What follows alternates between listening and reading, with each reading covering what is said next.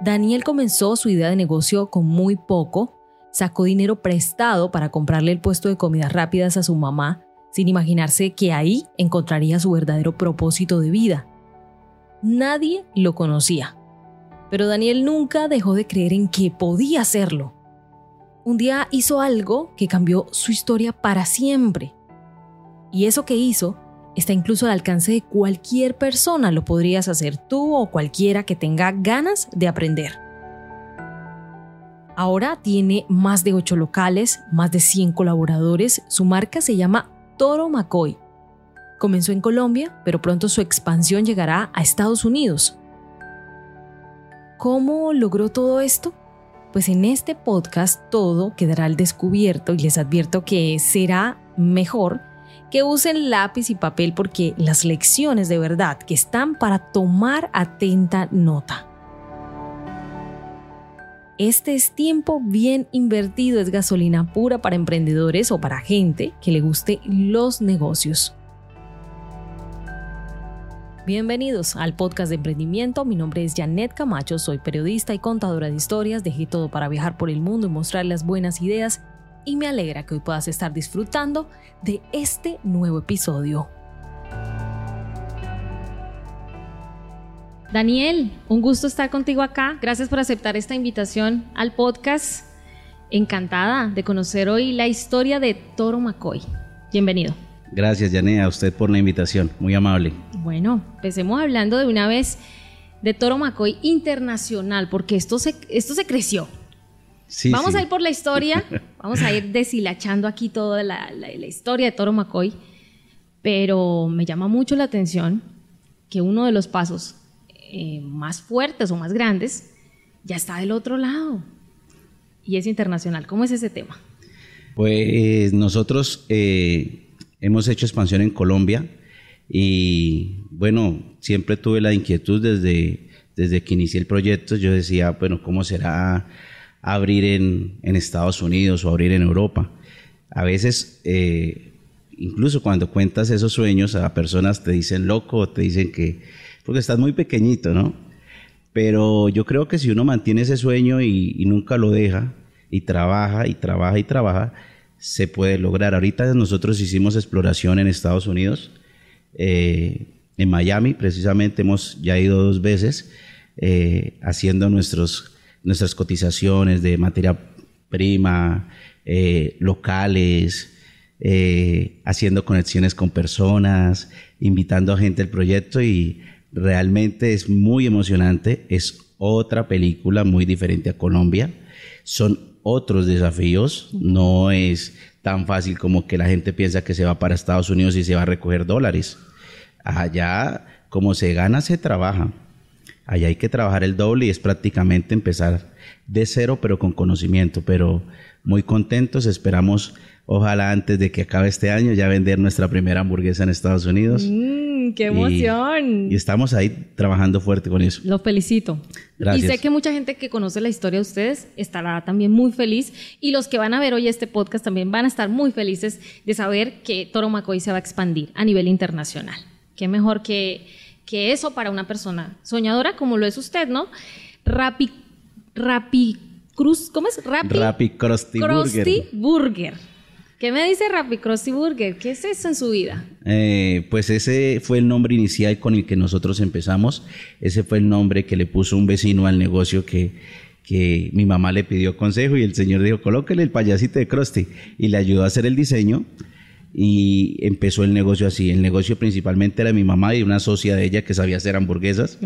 Después con el tiempo la, la, socia de ella se fue porque se cambiaba de, de, de vivienda y mi mamá quedó sola con el negocio y se llamaba Rappi Krusty Burger. Mm. Y era muy gracioso porque yo a veces le ayudaba y, y iba a llevar domicilios a un conjunto. Entonces yo le decía al vigilante, eh, el vigilante me decía, ¿de dónde viene el domicilio? Yo le decía, de Krusty Burger. Y él jocosamente me decía, de Krusty Burger.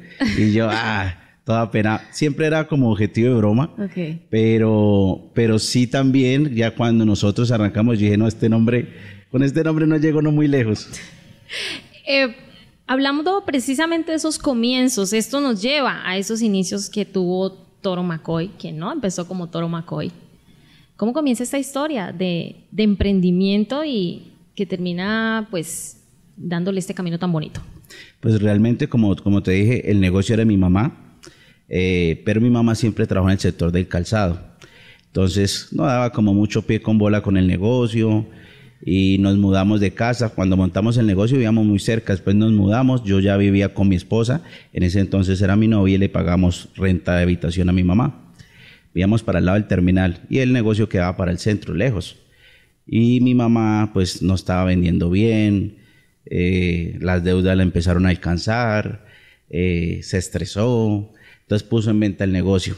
Entonces, en, en la venta del negocio, pues lo puso y, y llegó un señor a comprárselo, pues quería ver el movimiento del negocio y él llegó a las 5 de la tarde y eran las 8 de la noche y no había vendido una sola hamburguesa a mi mamá. El señor pues tres horas ahí no vendió nada, se paró, le dio una palmadita en el hombro y mi mamá le dijo, me voy que esto es un moridero.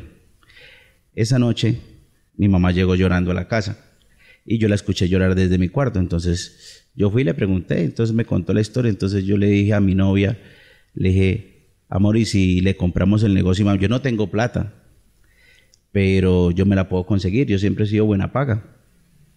Entonces mi esposa me dijo, hágale, es una china berraca que, que no le da miedo tampoco las cosas y, también es un apoyo. Y eso también se lo digo a los emprendedores, tienen que ser muy cuidadosos al escoger su pareja.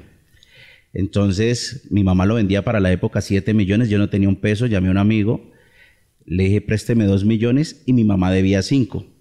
Yo le dije, mamá, le doy dos millones en efectivo y yo le pago las deudas. Y así le compré el negocio a mi mamá. ¿Y así arrancó todo este sueño? Sí, pero tan solo tenía, estamos hablando que tenía alrededor de 22 años. Entonces, el dueño de, de, del local, porque era un local de 3x3, un garaje, pasó una semana y no volvió a ver a mi mamá. Y me dijo, mi hijito y su mamá, yo le dije, no, es que está enfermita, yo le estoy ayudando, pero yo sabía que me iba a presionar por el arriendo.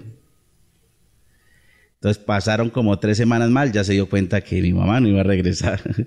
Entonces ya me llamó aparte y le dijo, mijo, ¿cómo hacemos ahí? Yo dije, deme la oportunidad de arrendarle. Yo le firmo lo que sea. Mire, yo estoy trabajando en un call center, eh, yo ahí le puedo garantizar, yo mi salario lo tengo en tanto. Y el señor, pues, ¿para qué? pero me aceptó y le firmó unas letras. Hoy en día el señor las tiene. Yo me imagino, no sé si se le perdieron, pero así comencé. Me tocó eh, transar con el señor amablemente y, echar su mentirita piadosa para que me dejaran, porque era muy joven y una persona no le iba a arrendar a alguien tan joven. ¿Al cuánto tiempo pagó sus dos millones del préstamo? Yo pagué los siete millones en siete meses. Yo cogía el salario de, Yo trabajaba en un call center. O sea, los dos del préstamo más los, cinco de la deuda. De la deuda de su mamá. Yo cogía mi salario del call center. Yo trabajaba en el call center y salía de trabajar del call center y me iba a trabajar al negocio hasta las 11 de la noche. Durante esos siete meses trabajamos muy duro. Nos levantamos tipo 5 de la mañana y nos acostamos muy tarde, 12 de la noche. Eh, y, no me compré, no le estoy echando cuento, no me compré una sola gaseosa o sea, no me compraba ni un paquete de chitos, nada, durante esos siete meses hasta no saldar la deuda. Cuando la saldé, ahí sí ya dije, ok, el negocio es mío y renuncié a la empresa. Antes de, de que comenzara todo este tema del emprendimiento, comprándole el negocio de su mamá, ¿cómo era su vida? ¿De dónde viene esa génesis de emprender de Daniel? Lo que pasa es que mi abuela, eh, mi abuela fue comerciante toda la vida, mi abuela materna y ella montó un negocio en la calle, ahí en la carrera 21 con Quebrada Seca, era una zona roja, zona de prostitución, drogas, de todo. Ella tiene una venta en la calle, esas ventas de gallina, que montan un asadorcito y venden la sopa de gallina. Yo empecé a trabajar con ella a mis 11 años en esa zona. Entonces yo sacaba de ahí, trabajaba los fines de semana para mis descansos entre semana. Y ahí aprendí a trabajar, aprendí el sector gastronómico, trabajé hasta los 17 años con ella, desde los 11 y ya yo cuando salí de trabajar con mi abuela y me pasé el call dije que jamás abriría un restaurante. Pero Dios es muy grande y cuando uno escupe para arriba en el ojo le cae. Ratificado ahí. Ajá. Y ahí empecé. Entonces, esos seis años o siete años que trabajé con mi abuela, aprendí demasiado porque hice todo el curso. Yo empecé lavando losa, me pagaban mil pesos de aquella época pasé a mesas, pasé a parrilla, pasé a caja y pasé a administrar el negocio. Entonces ahí me hice el curso. No sabía que iba a montar negocio. Ahí me hice el curso, pero también aprendí qué era lo que no se debía hacer en un negocio. Y es el desorden. Entonces era empezar a generar sistemas de trabajo dentro del restaurante y control que él funcione en automático. Bueno, en semiautomático. Ok. Siempre digo algo y es que la vida uno lo va preparando para lo que uno va a hacer más adelante. Aunque uno no lo entiende, ¿cierto? Cuando está pasando uno de repente no lo entiende. Porque mire que usted hasta decía, no, lo que no voy a tener es un restaurante, pero mire que casualmente ya la vida lo estaba haciéndole una escuela grande para todo esto. Háblame de ese proceso, eh, de, lo que fue en ese momento cuando usted empieza con el negocio, o pasan esos siete meses con su esposa trabajando en él ¿Cómo comienzan a, despegar, digamos, a, dar esos primeros pasos? ¿Fue fácil o fue un camino un poco difícil? Pues realmente el primer año, pues las ventas eran pequeñitas, pero yo podía sacar mi salario y el de ella. ¿Sí? Eh, fue más de un año, fue como año y medio en ese, en ese transcurrir, fue como tranqui también, ¿no? no ¿Cuántos empleados tenían? no, solo éramos los dos. ¿Cómo se distribuían las labores? Ella hacía lo que hoy le llamamos a la planta de producción que tenemos. Ella hacía todo el, prealistamiento mientras yo trabajaba en el call center. Ya después cuando yo salí, ella hacía el prealistamiento y yo hacía mercado, lo llevaba y cuando llegamos ya abríamos. Ella se encargaba de toda la parte de parrilla, de, preparar productos y yo atendía, cajeaba y llevaba a domicilios. Solo trabajábamos los dos. Y ya después con el tiempo empecé, nos empezó a ir mejor, mejor, mejor, mejor, poco a poco. Eso no es que hagas ese, ese tipo de saltos tan rápido. Y yo repartía volantes, yo me iba, no, eh, eh, o sea, no había redes sociales, no había nada de eso. Y así empezamos a crecer hasta que mi esposa quedó embarazada. Y cuando quedó embarazada, ahí fue donde yo dije, pucha, me toca ya me toca prescindir de ella, me tocó a mí solo. Aunque mi esposa trabajó en parrilla hasta los siete, ocho meses. He visto comentarios en las redes sociales de la gente que los conoce desde un comienzo y dice que su esposa la recuerda mucho, ella embarazada atendiendo, ayudando en el restaurante. Sí, fue, no sé, a veces es como la necesidad también te hace hacer cosas increíbles. A esta altura del partido yo no le diría que hiciera parrilla, pero, pero como momentos de necesidad y, y bueno, tocaba, no había para más. Ya cuando ella ya tenía sus casi ocho meses, ya si yo le dije, quédate en la casa y yo contraté a una persona, fue mi primera eh, contratación, una amiga. Y, trabajamos los dos y, ya empecé a soltarme, a soltarme, a soltarme. Y, y, empecé a crear como un sistema de trabajo. Cuando gané, ya tenía unos ahorritos, me compré unas cámaras de seguridad. Nosotros tenemos una vecina que era, tenía una pizzería y me dijo, uy, yo con esos dos millones que usted se gastó ahí me hubiera ido para la costa. Yo realmente decía, pero eso es usted. Yo sé qué es lo que estoy haciendo. Después averigué un software. Yo decía, yo, ¿por qué? Porque yo iba, una vez me encontré eh, de Mapollo un asadero, de pollo de Mapollo. Y yo decía, ok, ¿dónde está el dueño de Mapollo? Yo dije, esto tiene que tener, entonces me empecé a analizar, tenía un sistema, tenía computador, tal. Después me fui a Marvilla, que queda en el cacique, y al final salió una película, entonces pedí algo y los, vi a las chicas contando los panes. Y yo le dije, ¿por qué cuentan el pan? Dijo, no, por inventario. ah, ok, hay inventarios. Y empecé a armar todo eso en mi cabeza y empecé a documentarme y a buscar referentes eh, grandes. Y, y, dije, ok, esto necesita un sistema y voy a invertir en un sistema. Y compré mi primer software y yo dije, ok, listo. Me di cuenta que me robaba yo mismo. ¿Cómo así? Hacía caja y me descuadraba. Y yo le decía, pucha, me faltan 300 pesos, 500 pesos, 2000 pesos. ¿Y por qué? ¿Qué estaba pasando? Entonces empezaba a pensar, a pensar, claro, yo me había ido para la panadería de la esquina y me había comprado un café y no lo había registrado. Y así le pasa a muchos emprendedores es plata de bolsillo. Y dicen, ay, me fue tan bien, vendí tanto, porque arrancan con una base de un ejemplo de 100 mil pesos y vendieron un millón, vendí 900, pero pues se compró algo, fue pago esto, llegó un pagadiario, en fin, llevan cuentas muy alegres. Y para que usted empiece a crecer en un negocio, tiene que ser ordenado. El orden genera dinero y sistematizar. es el único recurso. Por eso es que su merced puede ver, o, cualquiera que escuche este podcast o este video, puede ver mucha gente que lleva 20 años con un negocio y siguen cobrando, siguen, siguen ahí en la caja. Enfermitos, abuelitos, ahí en la caja, porque no aprendieron a sistematizar y se anclaron y el negocio los volvió esclavos. Sistematizar sí o sí. Esa sería una de las primeras lecciones de, de esta entrevista hoy. Sí, tú no puedes, la comida al final termina siendo lo de menos. no hay que crear buenas recetas, hay que crear buenos sistemas. Sistemas que trabajen y que se puedan replicar. Porque el restaurante, si tienes uno solito, es un autoempleo. Eh, el restaurante genera dinero, pero cuando tienes muchas sucursales, ahí es donde se empieza a ver el grosso del dinero, porque uno no está trabajando para sobrevivir, uno trabaja para vivir bien. Y muchas personas se conforman y se quedan ahí por miedo, por temor, porque no organizan, porque les da pereza. Pero al final eso te cobra una factura duro, sí. pero durísimo.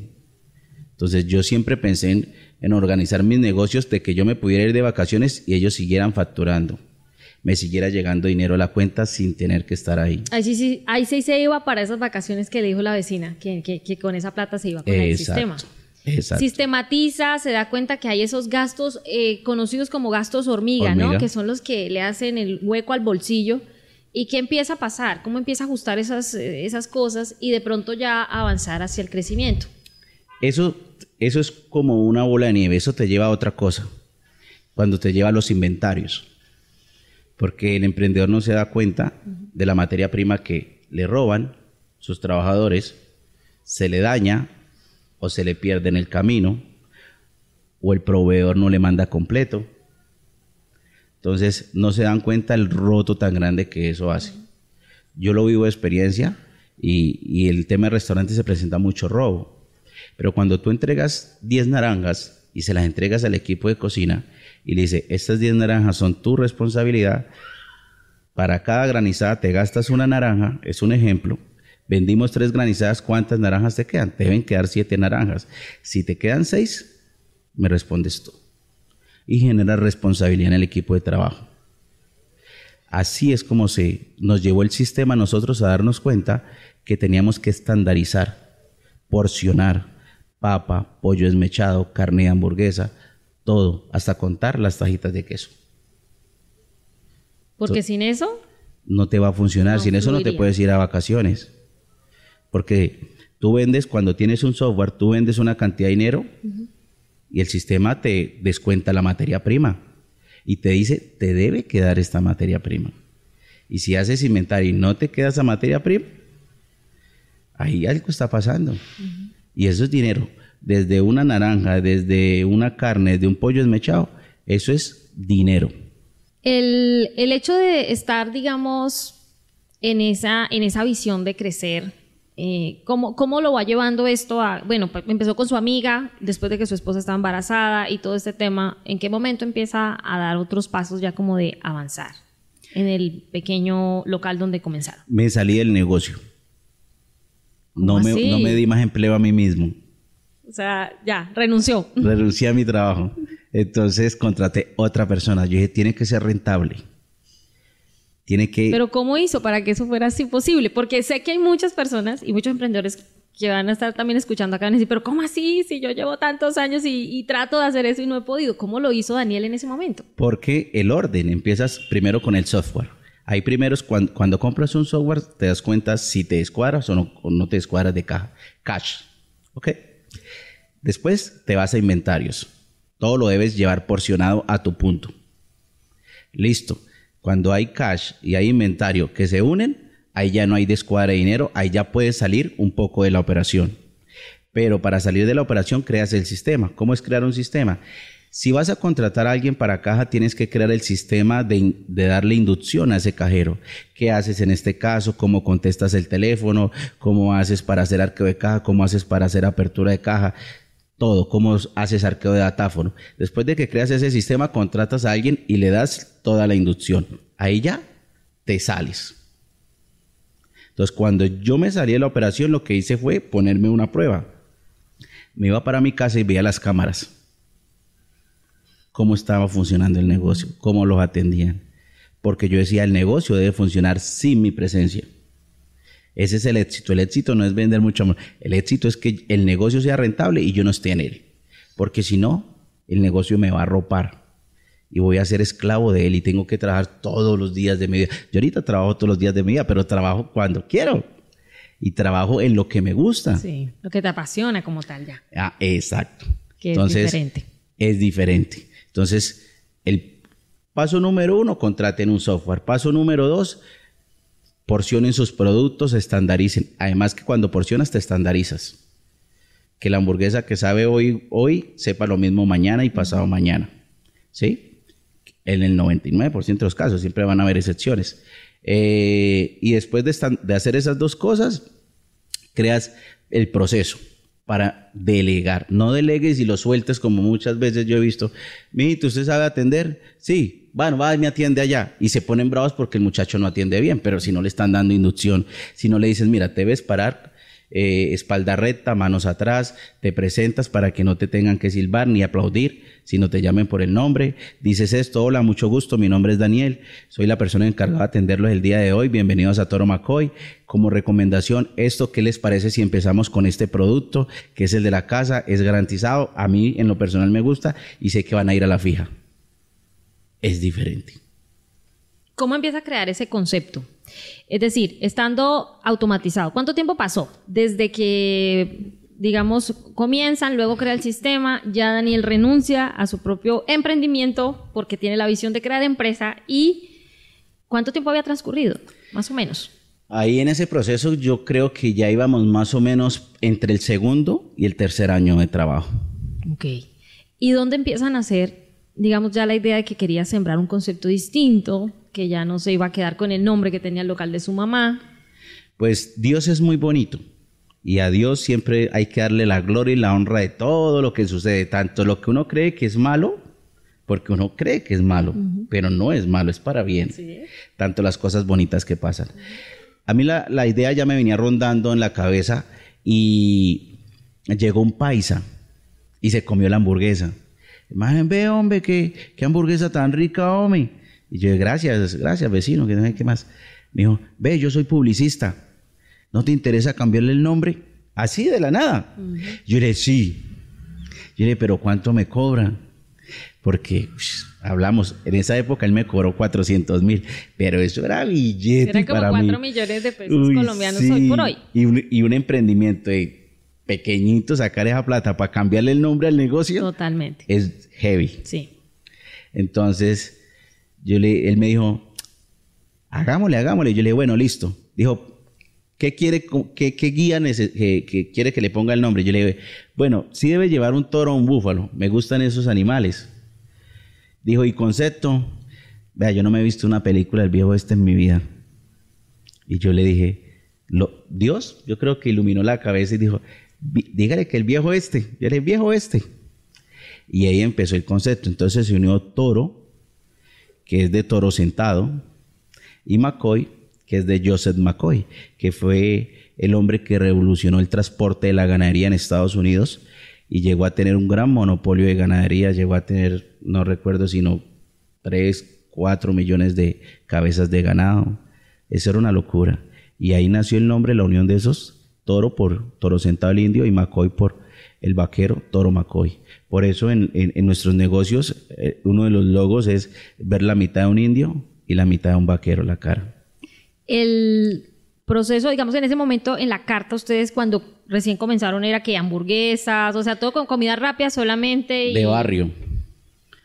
Yo vendía chunchulla con papa la francesa vendía pernil frito con papo a la francesa. Estaba bueno. o sea, usted lo que, lo, que, lo que le funcionara, ahí lo metía. ¿Y cómo empezó a despuntar cosas en esa lista y a decir, bueno, esto sí, ya esto no va, esto no va? ¿Cómo empezó a cambiar, digamos, esa visión de no estar metiendo todo lo que, lo que usted creía que funcionaba? Pues yo empecé a estudiar, por ejemplo, McDonald's. Me vi toda la historia, empecé a, a ver otros emprendimientos de gente grande y era chistoso porque solamente estábamos chiquiticos. Pero yo decía, ok, esta, esta, gente lo que hace es quedarse con los productos más rentables y más fáciles de hacer para poder replicar. Y entonces empecé a quitar productos sutilmente, pero la gente reclamaba, no, vecino, es que está escaso. Por que ahí no vi que qué". le reclamaban mucho por la pizza. O sea, en algún momento también le metieron pizza. ¿O cómo era el tema de la No. pizza? ¿O era otro local de pizza que Era otro tenían local. o algo así? Era otro local. Ah, Lo que pasa es que la expansión mía comenzó con el daño a un extractor. A mí se me dañó un extractor el sábado 8 de la noche a plena- en pleno trabajo así un sábado. Y yo le decía, Diosito, ¿por qué no se me daño martes? ¿Por qué tiene que ser En el sábado? ¿cómo le llaman? Boleo. En pleno dicen. voleo. Ok. Ah, más aburrido se nos llenó el localito de humo como un cara, pero la gente lo entendía uno. Cuando usted es emprendedor y es pequeñito, la gente te suele perdonar muchas cosas. Cuando ya eres más grande, no te rebajan ni cinco. Le dan duro, Duro. ¿cierto? Entonces, se me dañó el extractor, me fui el domingo a mandarlo a arreglar, porque no era un extractor de, de humos, era extractor de aire, de los chiquiticos.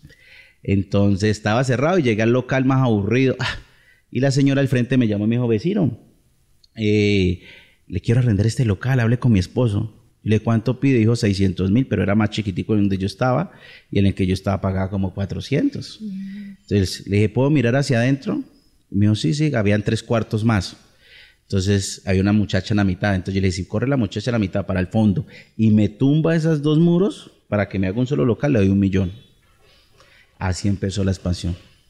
Ahí nos mudamos para el frente. Yo no iba a dejar mi local solo, entonces me monté la pizzería. ¿Qué le hacía falta al sector? Una pizzería. Y ahí me monté la pizzería Toromacoy, que duró muchos años. Ya después con el tiempo la cerré. Pero e- esa era la pizza y era muy buena. La montan en el local nuevo. O la montan en el la local en donde el local donde, nas- donde nacimos. Mm, ok.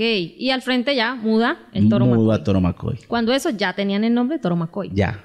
Sí, la gente me decía a mí cuando iba a cambiar el nombre, mucha gente, uno le pregunta a los vecinos, ¿no? Hace su, su estudio de mercado ahí, ahí empírico. Y decía, no, mijito, eso no le cambia el nombre, eso le va a ir mal. Y la gente siempre le bota mala vibra. Muy poquitos los que le voten buena vibra a uno. Y más cuando uno está chiquitico. No creen en uno, no, mejor dicho. ¿Qué, lección rescata de eso? De uno estar, de, que- los emprendedores a veces, en, ese mismo eh, miedo que da, ¿cierto? Dar un paso, dar otra decisión, de pronto empiezan a consultarle a las personas que tienen alrededor, al vecino, al que nunca ha tenido un negocio, pero bueno, creen que la opinión le puede servir. Hay que buscar opinión y ser muy selectivo de quién escucha la opinión. Yo no le puedo pedir opinión eh, de cómo hacer roscones a alguien que trabaja en es un sastre. Tengo que ir a un panadero. Ah, si es de ropa, me voy para donde el sastre. Y ese es el error que cometemos muchos. A veces comentamos nuestros sueños y preguntamos, pero la gente no, e- ella no le va a dar el mejor consejo. Y además también a veces la gente da el consejo desde sus miedos. No es la realidad, es su realidad. A veces no tienen ni la mala intención, sino de pronto yo siento que el desconocimiento. El no haber logrado nada de pronto en la vida, y pues cómo le va a pedir un consejo a alguien que no, pues no ha hecho nada. ¿Cómo le puedes pedir naranjas a un limón? Sí. Muy berraco. Entonces, lo primero, yo siempre he dicho que cada proyecto lo pongan en manos de Dios. Y segundo, se la crean. Hay un dicho con el que yo trabajé mucho para arriesgar, que se llama que yo nací desnudo y no me llevo nada. Vengo de paseo. No me da temor a perder. Entonces arriesgo, hago apuestas agresivas, hago apuestas arriesgadas. Cualquiera dice, este man está loco. Y lo he hecho y en algunas le he pegado, en otras tampoco no le he pegado, pero he aprendido. Pero ese es, ese es el factor. Los emprendedores deben creer en sus sueños, deben creérsela ellos mismos, porque si no se la creen, no la venden. Entonces, si, si usted no la cree, ¿cómo espera que los demás crean en usted? Muy berraco. Cambia el nombre eh, y le decían entonces, no, no le cambie esto, lo otro, no le va a funcionar, Yo lo hice. la gente le va a dejar de llegar. Eh, tal cual. Yo lo hice y con el solo cambio de nombre y de concepto, en ese local pequeñito, las ventas se me aumentaron un 50%. Qué bueno. Y, yo dije, por aquí es. Empieza a crecer. ¿En qué punto? Exacto, le iba a decir eso. ¿En qué punto dice Daniel, ya encontré mi camino ahora sí y esto sí es lo que me va a llevar a, a crecer, a, cumplir como ese- esa visión que usted ya estaba planteando? Casi me quiebro. Monté, se me dio por montar en el local venta de pollo asado para levantar mediodía y en las noches, o sea, para hacerlo más rentable. Resulta que terminé vendiendo más pollo, el pollo más bueno que las hamburguesas. y más barato, porque un pollo valía 20 mil y comían cuatro. Si los cuatro comían hamburguesa eran 40 mil. Entonces yo mismo, otra Usted lección. se estaba autoquebrando. Otra, otra lección, emprendedores. Pilas con los productos que tienen en sus menús o en sus negocios, porque unos pueden ser depredadores de otros. Entonces, y el pollo no deja casi ganancia, deja más la hamburguesa. Pollo tienes que vender volúmenes grandísimos para que sea rentable. Yo mismo me hice un autogol. Casi me quiebra. Yo estaba líquido hasta tres meses más de operación. Tenía una señora y me dijo, no, Daniel, tranquilo. Eso aquí nos, nos vamos a llenar y eso nos va a tocar montar segundo piso.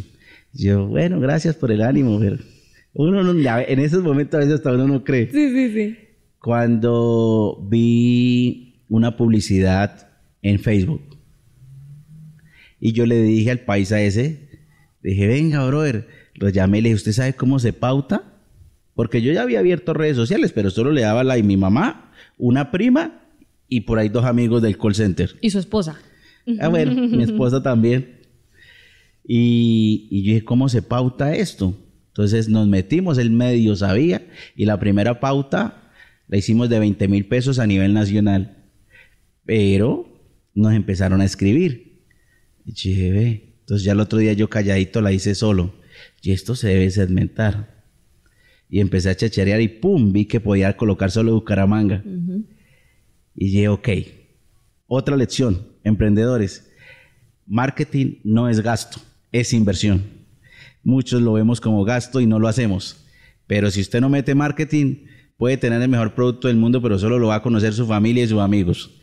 Eso en porcentaje, que es clave, ¿cuánto le ha representado a Daniel en el éxito total que en este momento tiene? Si hablamos de la parte de marketing, que esa era una parte que traía en mente porque precisamente veo que en el, tema de marketing ustedes la tienen muy, muy, muy clara si hablamos de que en la torta del 100%, ¿cuánto le ha representado a Daniel haber tomado en serio ese marketing y haberlo puesto a funcionar como es? Yo siento que el marketing fue mi punto de partida. Fue como cuando uno está jugando carros en play y le mete el turbo. Eh, yo empecé a pautar dos mil diarios. Yo dije, voy a hacer cuenta. No sé si, bueno, muchos saben acá cuando viajan por carretera que hay en los restaurantes afuera de los restaurantes de carretera hay un chino con un pañuelo rojo, batiéndolo de arriba para abajo.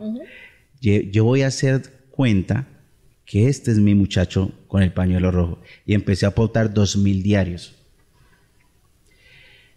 Ya empecé a tener más interacción. Como a la semana, yo estaba en el negocio y entró un domicilio para Campo Hermoso lleve a algún vecino, porque yo nunca había vendido domicilios más allá de tres cuadras a la redonda. Para Campo Hermoso, debe estar por ahí con la novia, fue mi imaginación. 15 minutos después, un domicilio para Sotomayor, no se me olvida. Y yo dije, ah, ah, ah, no es ningún vecino. Y por aquí fue. Y empecé a meterle la pauta y a meterle a redes sociales como si no hubiera mañana. Empecé progresivamente, pues ya obviamente los números que manejamos ahorita son muy diferentes y ahí empezó a llenárseme el negocio. Dios me mandó el salvavidas cuando estaba que me quebraba, estaba tres meses de cerrar.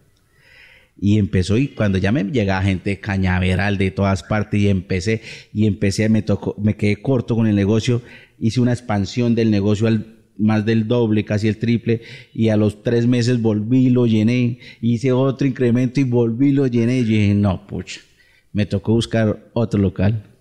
Y así empezamos nuestra expansión con marketing. Y gracias al marketing se han mantenido, digamos, en, en, todo ese crecimiento y en todo el tiempo, ¿no? Mire que comenzó con esos dos mil pesos. ¿Quién se iba a imaginar, no?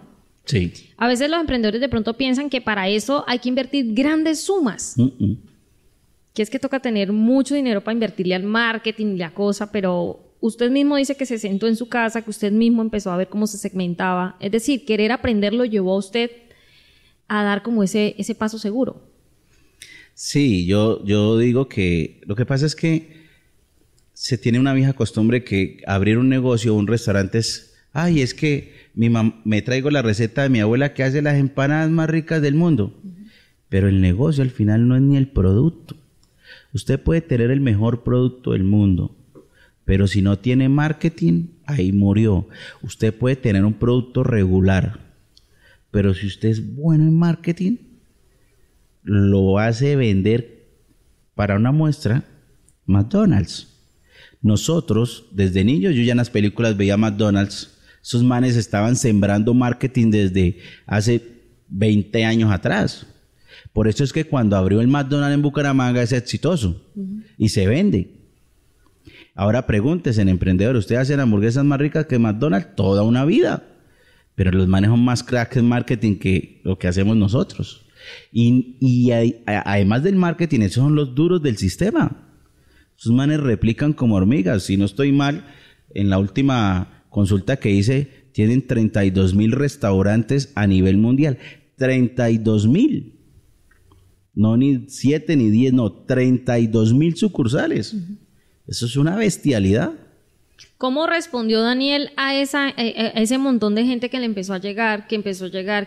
porque una cosa es que usted tenga el mejor producto y lo quiera mostrar por redes y le haga el marketing que le haga, pero ¿cómo se preparó para que esa demanda de personas que le empezaban a llegar realmente usted pudiera responder? Porque en esas donde no logra responder se queda la persona, ¿no? Eh, si no tiene un buen servicio, si no tiene un buen producto, si no tiene el personal incluso para atender, pues ahí mismo puede estar sembrándose su propia eh, quiebra, por decirlo así. ¿Cómo empezó usted a entender que listo, ya empieza a pasar eso y bueno, también usted debía responder de ese lado donde usted estaba, desde la preparación, desde el menú, desde todo el personal para atender la demanda? Ahí llegamos al punto de la pregunta de cómo limpiar el menú. Cuando empiezas a trabajar con volúmenes grandes de personas, te das cuenta que hay productos que te demoran la cocina. Y vas y miras los números, son productos de ñapa que no son tan rentables. Otro consejo de oro. Costeen muy bien sus productos. Si usted no costea, usted puede vender el cielo y la tierra. Pero si no está quedando utilidad, preocúpese porque está trabajando en vano. Me sucedió a mí. Yo vendía, pero vendía. Eso eran filas de cinco familias afuera y un restaurante con 180 puestos, lleno. Claro, tenía las 3B. Pero cuando iba a, pagar, empezaba a pagar, pagar, pagar y, veía que me quedaba a mí, me pasaba como el mapache con el algodón de azúcar en el agua. No había nada en mis manos. Y ahí es donde empieza, subes precio y ya la gente se empieza a quejar. Entonces, tienes que empezar a tener un balance equilibrado porque es que también tienes un equipo que sostener tus trabajadores son tus aliados y a ellos hay que pagarles bien. Entonces, ahí es donde juega eh, eh, empieza el juego el emprendedor. Principal, costos. Ya después de que ves los costos, limpias menú, ahí ya lo que haces es la contratación y empieza la expansión. Hay muchos errores que se cometen bastante cuando lo avasalla esa cantidad de clientes a uno. No pasa nada hable con sus clientes, cuénteles lo que está sucediendo, cuénteles que está atiborrado de pedidos, sea honesto con su cliente, porque cuando usted es honesto con su cliente, su cliente lo va a entender. Dice, ¿qué carajos? Este man me la cagó, pero me dijo la verdad y no se ponga a echar mentiras. Así crea más confiabilidad de su cliente con su marca. Y segundo, es mucho cuidado con los, bueno, aparte de los costos, mucho cuidado con las promociones. Eso desvaloriza la marca de una forma descomunal. Si tú no valores tu marca, el cliente no lo va a hacer. Aplica para empresas, para personas y para todo lo que se le ocurra, hasta para relaciones. Para emprendedores que apenas están comenzando, o aquel que está viendo este video hoy y apenas está pensando la idea que va, que va a montar. Espero que ustedes allí donde están estén con una libretica, porque de verdad que estamos hoy en una lección grande de emprendimiento y que estén apuntando cada cosita que les va quedando, porque de verdad que todos estos ejemplos nos van a servir muchísimo a todos los emprendedores o a cualquier persona que esté pensando o pensando por lo menos empezar una idea de negocio. ¿Cómo empieza el crecimiento después de eso? Digamos que se le llenaba el local, se le queda pequeño, y cómo empieza Daniela a ver ya otro, otro horizonte o, avanzar un poco más a que esto empezara a crecer y a consolidarse ya como, como lo que ya es hoy Toro Macoy. Bueno, yo eh, me vengo, veo el local de cabecera frente al Club Unión. Eh, llamé al número, el señor llegó, el dueño, y vi un pelado también de 24 años, 24, 25 ya tenía por ahí y dijo, mijito, pero usted qué me dar de respaldo y aplicar la del anterior. No, mire, yo tengo este negocio, a mí se me llena, pero estoy buscando un segundo local. Y ver, él dijo, no, necesito, necesito que me dé garantía. En los negocios, eso de que, ay, que yo soy muy buena gente, pues eso no funciona. mucho, ¿no? O sea. Pero fue curioso. Ok. Al señor se le quedó esa espinita ahí en la mente. Y resulta yo dije así, yo no insistí. Y un sábado el Señor me llegó.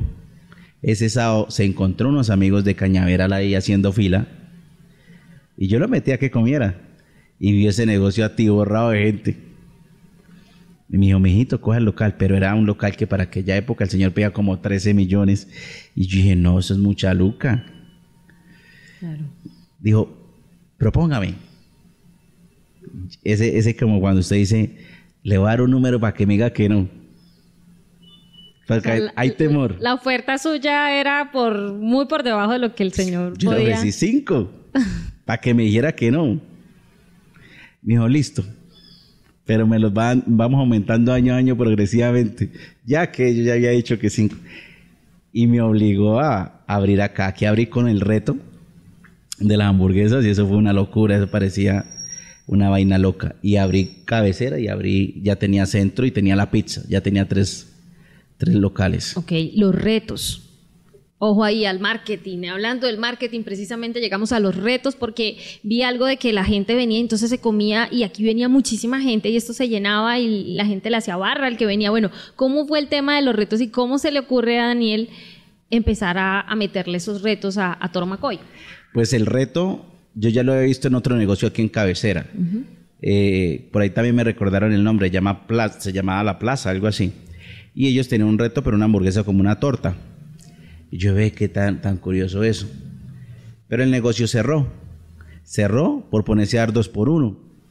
Mm. Se echó la horca, se asustó y, y, empezó a hacer dos por uno y eso lo quebró. Como el negocio cerró, yo dije, la idea quedó libre la tomo para mí, pero le doy mi forma. Y empezamos el reto. Y el reto fue el que nos catapultó, nos sacó arriba. Yo necesitaba que me vieran en Bucaramanga y me conocieran. Y el reto era, fue, fue como el trampolín para hacerlo.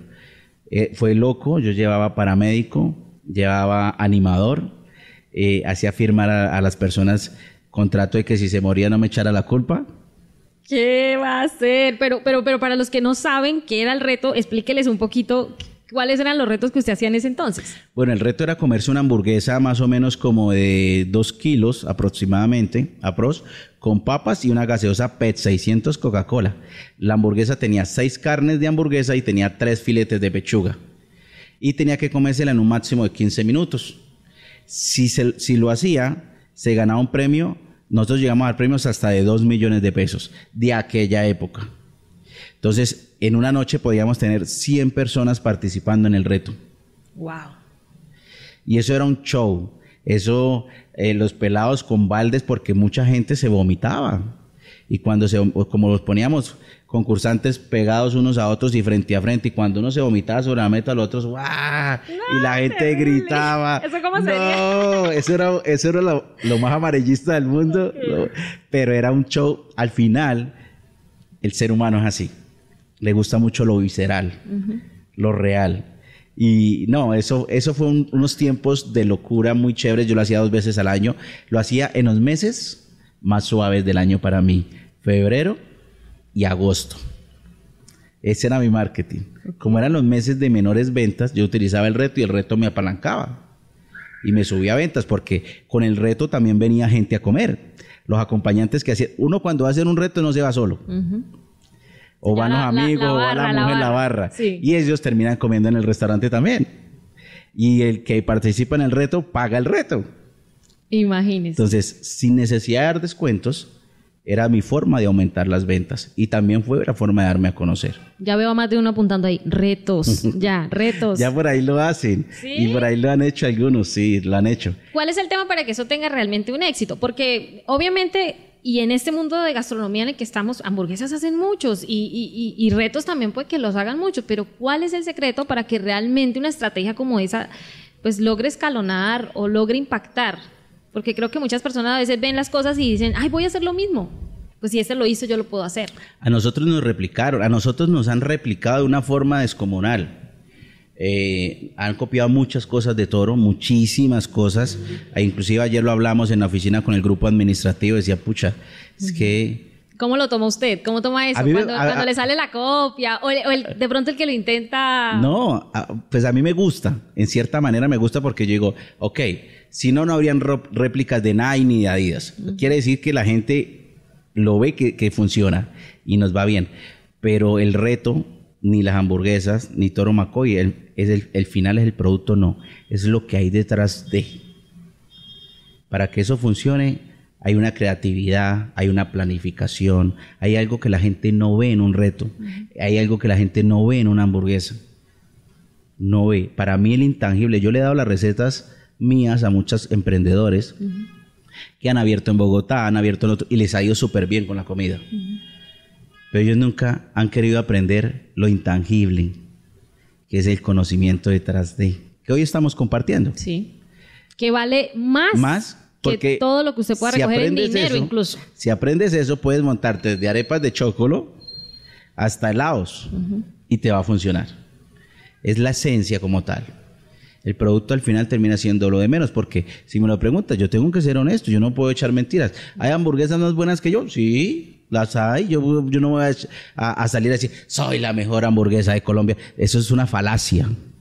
Porque partiendo de que los, cada palabra es distinto y los sabores, lo que le gusta a uno no le gusta a otro.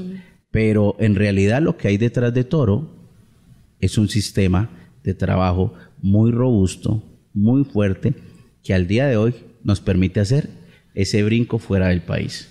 Porque si no tienes unas bases sólidas, tu castillo se te cae. La esencia, además de querer aprender, ¿no?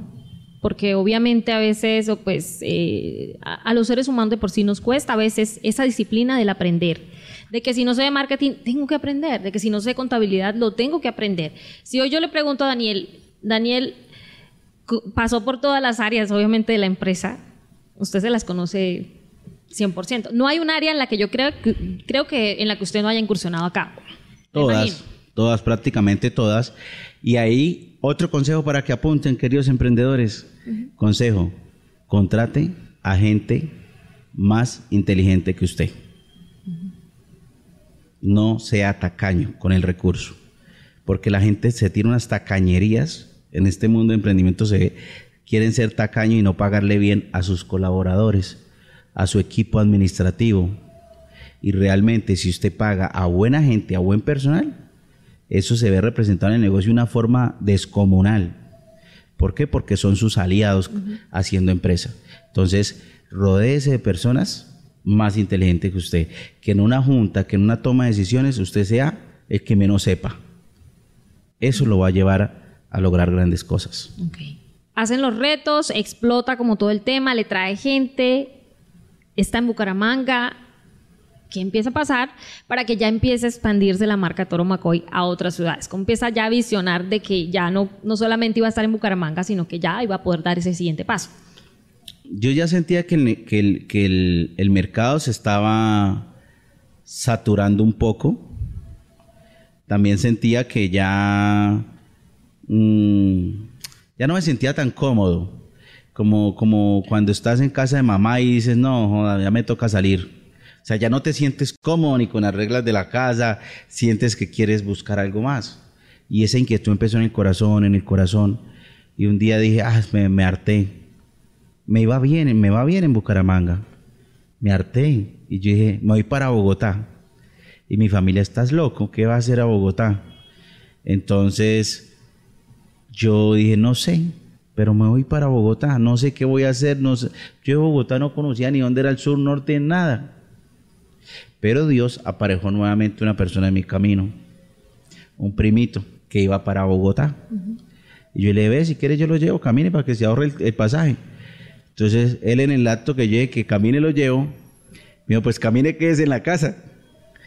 Y me fui quedando en la casa y el papá de él había sido transportador en Bogotá y se conocía a Bogotá como la palma de su mano. Y dijo, mijo, si quieres yo le llevo y no estoy haciendo nada, camine, vamos en el carro y, y nos fuimos a conocer Bogotá, pero igual me decía, mire esta parte, mire la otra. Yo no entendía nada. Lo que sí sabía es que había mucha gente.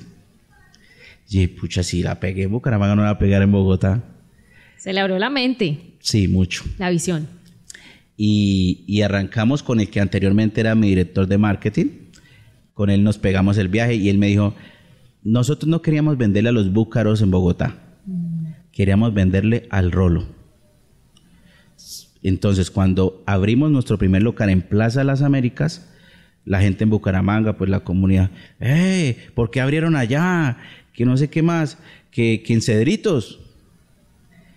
Y ellos nunca entendieron que yo no, mi interés no era vender solo a la comunidad santanderiana, era venderle a la comunidad de Bogotá. ¿Se lo cuestionaban por qué? Porque en Cedritos hay una comunidad de, de humangueses fuerte. Mm. Si e, en estudio te dice abren Cedritos. Yo me fui para el sur de Bogotá, ni para el norte, porque cualquiera diría, váyase para el norte donde está la plata. No, yo quería darle a la gente del sur de Bogotá buena comida y un establecimiento bonito a un precio asequible. Y cuando abrimos en plaza, me iba quedando sin plata. en pleno proyecto me quedé sin plata. Y levante Luca. Hice mis llamadas. Una amiga me, una amiga estaba interesada en, comprar una franquicia. Yo nunca, yo decía que socios no. Y yo me toca utilizar este recurso. China, ¿quiere comprarme el 10% de este negocio en 100 millones? Me dijo, voy. Yo le dije, pero ojo, hay riesgo porque aquí en Bogotá no me conoce nadie, en Bucaramanga es diferente. Sí. Dios no importa, voy. Y hoy, hoy eh, yo soy muy amigo de ella, somos muy amigos. Dije, bueno, cogí los 100 millones y empecé. A la semana me quedé sin plata y no había terminado. China no le interesa otro 10% por otros 100 millones. De una semana, yo le hágale, consígalo rápido y abrimos. Porque ni presupuesto saqué. Error, emprendedores calculen sus costos cuando vayan a abrir un restaurante porque no les puede pasar como a mí, que se quedan sin billetes. Yo por fortuna y Dios me acomodó, pero no. Ese contacto no lo tiene todo el mundo. No lo tiene todo el mundo. De llamarle y decirle, le doy el 10% por tanto dinero, pues no todo el mundo lo tiene. Pero bueno, eh, digamos que ahí usted estaba empezando apenas sus primeros pinitos de expansión. Estaba novato, digamos, en lo que era abrir en otra ciudad, en otro contexto. Eso es otra película. Venderle a otra cultura. Ellos no conocen la tártara y la piña. Pero cuando la prueban, les gusta. Ah, quedan encantados porque Bucaramanga tiene la mejor. Les gusta mucho. Tártara y piña. Y era introducir eso a Bogotá. Y cuando inauguramos, ¡pum! la fila. Yo descansé, terrible. Y ahí pasé un proceso. Después de que abrimos, fue mucha la presión también que viví en Bogotá. Fue mucho el tiempo que pasé en Bogotá viendo dónde podía abrir fue un proceso de negociación arduo, o sea, no, no, no fue que abrimos y ya no. Duré más o menos cinco meses yendo y viniendo a Bogotá y yéndome hasta Usme a dormir, donde me, mis primitos, o sea, no, no fue fácil. Muchos, muchos momentos llenos, joda, ¿yo qué hago acá? Pero bueno, seguí echando para adelante. Cuando abrimos y nos fue súper bien, pasé por un proceso de presión. No sabía me empecé a poner como triste y yo decía, ve esto, ¿por qué ponerme como triste, como huevón? ¿Triste de qué? Yo mismo me, me hacía mis reflexiones. Y mi hermana me dijo, no, váyase a este retiro. Y yo dije, no, que yo voy a ir por allá. Eso es como para los locos, porque uno dice que es que eso es para locos. No, es mentira. Y me fui para un retiro y eso cambió mi vida mucho. Fue un antes y un después de mi vida. ¿Por qué? Porque cambié mi forma de pensar, porque sé que nada vale preocuparme. Tengo control sobre lo, único que yo puedo tener control sobre mí, sobre nadie más. Empecé a cambiar el chip de la forma de pensar, empecé más la espiritualidad. Terminé viajando a un segundo retiro en el extranjero y ahí conocí, conocí a mi siguiente socio, con el que hemos hecho la expansión. Vea usted. Cómo la vida lo fue encaminando. Que algo malo le trajo, o sea, algo que uno diría es malo, le trajo lo mejor. Le ha traído cosas buenas. Yo digo que hay un dicho que yo, que yo le cuento a la gente y le digo, porque a veces cuando las ventas bajan o, o hay una situación difícil, pues su equipo se preocupa. Y yo les digo, muchachos, detrás de cada desafío viene la semilla de una oportunidad. Siempre. Yo empecé la expansión desde que se me dañó un extractor. Yo hice mi primera contratación desde que mi esposa ya no pudo trabajar conmigo. Yo empecé a, a pautar en redes sociales desde casi que casi me quiebro. Yo empecé a abrirme a Bogotá desde que empecé a ver que había que esto se estaba saturando de hamburgueserías. Yo conocí lo que hice, la hamburguesa de oro salió de ese retiro. Ese es otro hit. Sí, ese fue el más duro. Más de 2.000 hamburguesas de oro han vendido acá, ustedes. Uh, mucho más. Mucho más de 2.000. Uh, eso ese no me estaba ya atrás. ¿Sí? Estoy desactualizada, entonces actualíceme el dato. ¿Cuántas No hamburguesas me la de sé oro? ahorita. Ah, No ok. me la sé. Pero un aproximado... Uh, ese número ya lo pasamos. ¿Sí? Sí, y, y la gente creía que no. Pero sí hay mercado para todo. Desde que usted a la gente le dé algo chévere, hay mercado. Y, es, y hoy en día seguimos vendiendo todos los días en cualquiera de nuestros restaurantes hamburguesas de oro, cortes premium de oro, en fin. ¿Cómo surge esa idea? Usted dice, está en el retiro, bueno, sale, viene de allá con muchas más cosas buenas, eh, mejor dicho, buenísimas. ¿Cómo empieza a surgir esa idea de la, de la hamburguesa de oro? ¿Qué tanto los distingue a ustedes? El retiro fue en Turquía y yo visité el restaurante Nusret. Y yo no sé hablar inglés por el momento. Entonces, cuando mis amigos ya va guiados en, ellos sí hablan inglés y bueno, sé gente de poder adquisitivo, los, yo terminé ahí, no sé cómo, pero Dios lo pone a uno en cosas. Y, y cuando veo que empiezan a servir vainas en oro y todo en oro, y yo, "Eh, esto, entonces le digo a otro amigo, le digo, marica, pregúntenle al mesero si, si eso es de oro. Y me dice, el mal le pregunta que sí, que es oro. Yo, ah, pucha. Me vine con el gusano y empecé a trabajar la idea. Duré más o menos trabajando la idea siete meses. Compraba oro, me traje primero un oro de China. Esa vaina no sirvió, muy pequeñito. Y busqué y busqué y busqué y me encontré un importador de oro en Estados Unidos. Lo importé, eso también se demoraba como 20 días.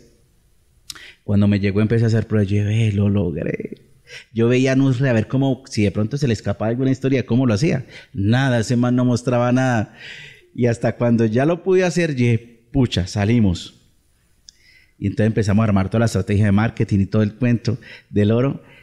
¿Qué precio le vamos a poner a, a la hamburguesa? Entonces decía, no, no, pongámosla en 120 mil pesos.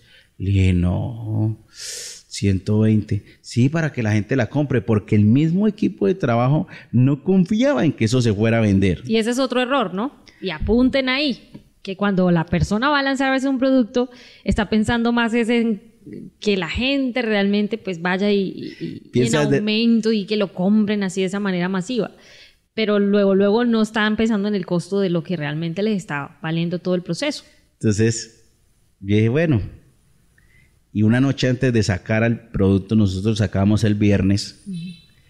El jueves en la noche llamo al director de marketing y le digo, brother, muévese- muéveme ese número 200.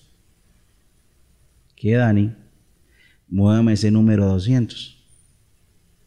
¿Por qué? Sí, porque lo vale, huevón. Lo vale. Estamos importando, estamos generando porque no es fácil. Además, tráigase unas láminas de oro. Eso es también sacar, no sacar 100 mil ni 200 mil. Es sacar en una sola pedida pequeñita, sacar 2 mil dólares para comprar la lámina y tenerla en stock, de inventario. Dijo, bueno, yo le hágale, yo corro con la consecuencia, porque todo el mundo se asusta. No, no, pues no me diga nada, yo, le- yo corro con la consecuencia. Nada, la lanzamos y empieza a venderse eso a 200k y, empieza a regarse. Yo estaba viajando y empieza a regarse eso por redes sociales, por televisión, por radio, por prensa. Salimos en, en, Univisión, salimos en Telemundo en Estados Unidos, en, México, en, en Azteca, no recuerdo. Bueno, en todos esos canales salimos en canales indios en rusos, vinieron desde el extranjero a hacer una entrevista de la hamburguesa de oro. Eso fue avasallador. El marketing Uy. hizo lo suyo. Eso fue una O sea- locura. Y fue gratis. Claro. Golpe certero. Exacto. Y era la primera hamburguesa, ahora salíamos por RCN, los, que el noticiero. O sea, eso primera fue una hamburguesa locura. oro en, en En Colombia. ¿Sigue siendo la primera? No, ya, Ya ya han hay hecho. más. Pero la gente sabe. E inclusive la ponen más barata y la gente no entiende el concepto de eso. No, entiende que, que no es una hamburguesa, es un objet- es una comida de lujo. Y por ser lujo tiene que costar. Porque si no cuesta, se vuelve asequible. Y cuando se vuelve asequible ya no es lujo. Es algo muy exclusivo, es un gusto al paladar. Para que pues, sea exclusivo tiene que costar.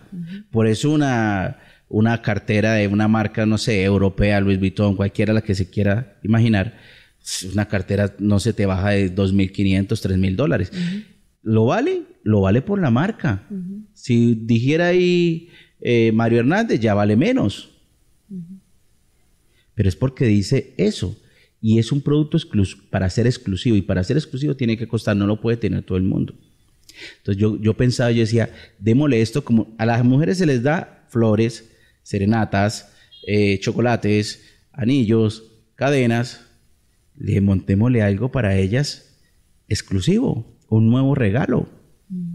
Entonces aquí se presentaba en nuestros negocios que eh, eh, el señor la había embarrado con su esposa y, y con una hamburguesa habría Ah. acomodaba el, mandaba a decorar con Que le pidan matrimonio, ok. Ajá. Pero con la hamburguesa de oro, ah, ok. ¿Y qué hace, qué hace la mujer? Ella dice, ok, toma fotos, sube a sus redes sociales y dice, mire mi galán lo que me da. y genera envidia entre las otras chicas. Y eso se vuelve una bola de nieve. Es también jugar un poco con el tema emocional de la gente. Eh, Ahí cuando ya empiezas a meterte bien en el fondo Contar del una marketing. historia a través del producto. Ajá. Storytelling. Entonces, ahí fue donde armamos oro. Y eso en Barranquilla. Yo en Barranquilla aperturé hace seis meses. Y llevamos suficiente oro. Y no fue tan suficiente. En cuestión de 10 días me quedé sin oro. Se mueve el cash en Barranquilla. Bastante. El, es que además, tengo entendido que cuando ustedes lanzan eso, eso, eso era como en pandemia, ¿no? ¿O fue antes de pandemia? A ver, recuerdo. Porque eh, recuerdo haber visto mm, información de ese tema como en, en tiempos de pandemia incluso. Eso fue antes de pandemia. Y cae luego pandemia y... Claro, cuando yo abro Parque Las Américas duró seis meses abierto, cinco meses. Y cae pandemia. Encerrados. Ay, pucha. Pero bueno, la sorteamos. Fue difícil, eso se lo digo a los emprendedores. A veces usted cree que la logró, pero no. El, el tiempo le dice a usted venga para acá y otra vez vaya de tres pasos para atrás. Y si usted, usted o, o se rinde y dice, no, pero esto es mucho matadero, yo mejor me voy a trabajar. O dice, ok, usted no va a ser más grande que yo y yo voy para adelante y yo voy por mi objetivo. Eso es lo que yo le digo a los emprendedores. Aquí no es el más inteligente, aquí no es el que es, que es más berraco, aquí no es el que más plata tenga, aquí es el que más persiste. que tiene resistencia en el camino. Tal cual, tanto para, por ejemplo, en el caso suyo, hacer creación de contenido. Aquí estamos. Y ya llevas tres años pedaleando. Y no sabes cuánto más te va a tocar pedalear. Yo llevo en este oficio desde los 11 años. Y tengo 36 años.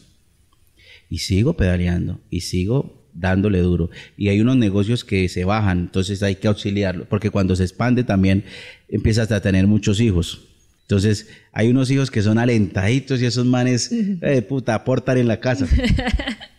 Como hay otros que, que arrancan bien y después se enferman estos chinos y toca auxiliarlo. Entonces, es- ya la, la- la mensualidad que tenías para este tiene que darle un poquito a este para sostenerlo. Mientras lo sacas y vuelves, y, y es curioso, y lo sacas a flote y viene otro y se enferma. Y ah, ¿cuándo va a acabar eso? Y eso es de nunca acabar. Es remar todos los días. Además que siento yo, Daniel, que todo esto se integra a una palabra que siempre, siempre resalto mucho y es la pasión. La pasión por querer hacer las cosas. Es decir, que si hay pasión, sucede todo esto que usted nos está contando. Y es que cuando llega una dificultad, no se queda ahí estancado, sino que ve una solución, no un problema. Y eso solo siento yo, no sé, usted me lo ratifica como empresario, como emprendedor, va en la pasión que le ponemos a lo que hacemos. Si no hay pasión, siento yo, en el camino la gente se cansa. Puede remar hasta un punto, pero se va a cansar. Eh, la pasión, la pasión es muy importante. Si usted está apasionado por algo, yo me he bajado de vuelos 14 horas, 16 horas en el aeropuerto y arranco y me voy para un negocio. No cualquier persona hace eso. No cualquier persona está dispuesta a dar más, no cualquier persona está dispuesta a sacar de su propio dinero e invertir algo que está perdiendo dinero. No cualquier persona está dispuesta a aguantar todos los días problemas porque mi trabajo es solucionar problemas. Eso tiene que haber una pasión. Inclusive uno apasionado a veces se cansa. Ahora imagínese el que no tiene pasión. Renuncia. Pero es pasión. ¿Qué le digo yo a los emprendedores? Persistencia y hay hay, algo muy importante que yo puedo resumir y que me ha sido efectivo. No es la inteligencia, no es el dinero, como le digo, es actuar. Cuando usted tiene una idea de negocio, cuando usted tiene un emprendimiento, cuando usted se le ocurrió la chispa de algo, papo, si puede en el mismo día, empiece. No lo deje que el lunes voy a hablar, no. Ah, es que voy a hablar el lunes a ver local, no. Llame ya eso lo he aplicado en mi vida. Cuando algo se me ocurre a mí, ya.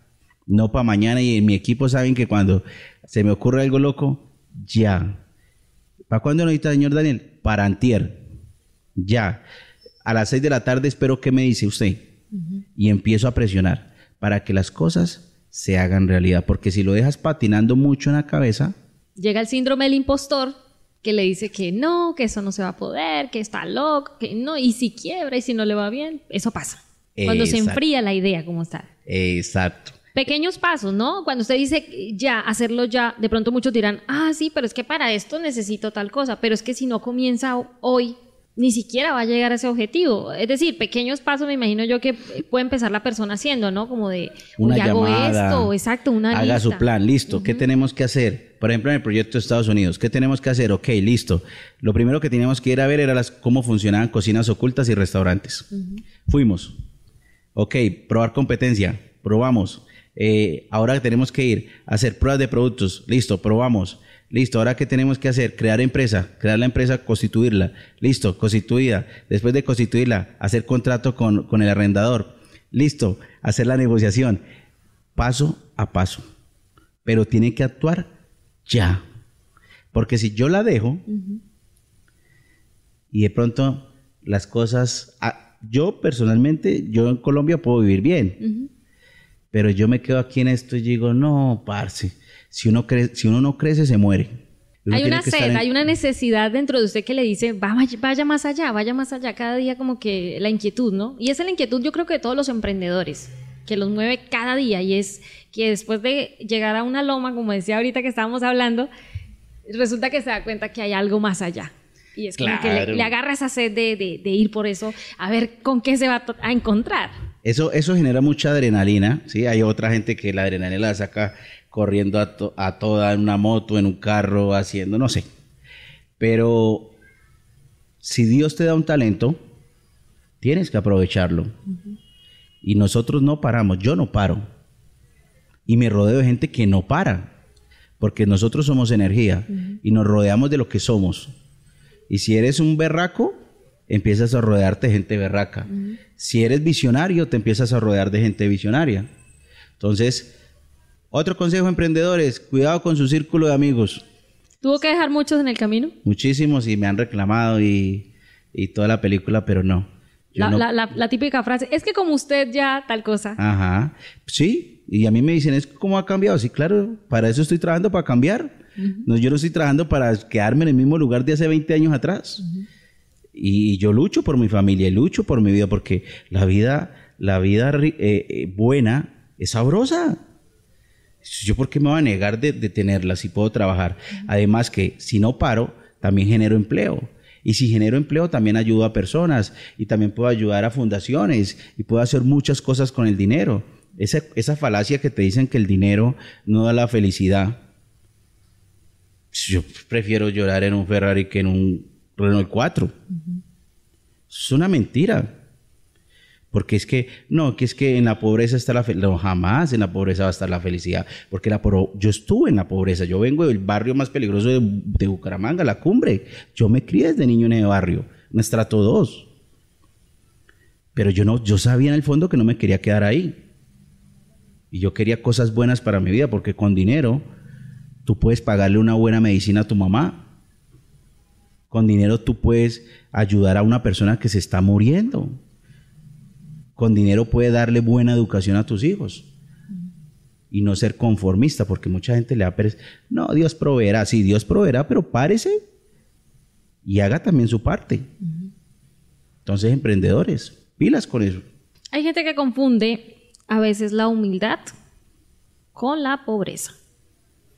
La sencillez, el ser humilde, ¿cierto? Con el tema de la pobreza. Y creo que hay una muy delgada línea, porque usted puede tener mucho dinero y seguir siendo humilde y seguir siendo una gran persona y eso no le resta, digamos, en eh, lo que usted tiene en su chequera, a la final no define quién es usted. Pero creo que a lo largo de los años, desde nuestras generaciones atrás, se ha venido tejiendo esas, esas frases que desde pequeños le empiezan a decir a las personas y pues cuando crecen están replicando exactamente el mismo modelo. Son creencias. Y las creencias, eso es como cuando le metes un programa a tu móvil, a tu celular. Si le metes buenos programas a tu celular, tu celular va a estar chévere. Si le metes porquería a tu celular, ocio, pues, no va a estar tan bien.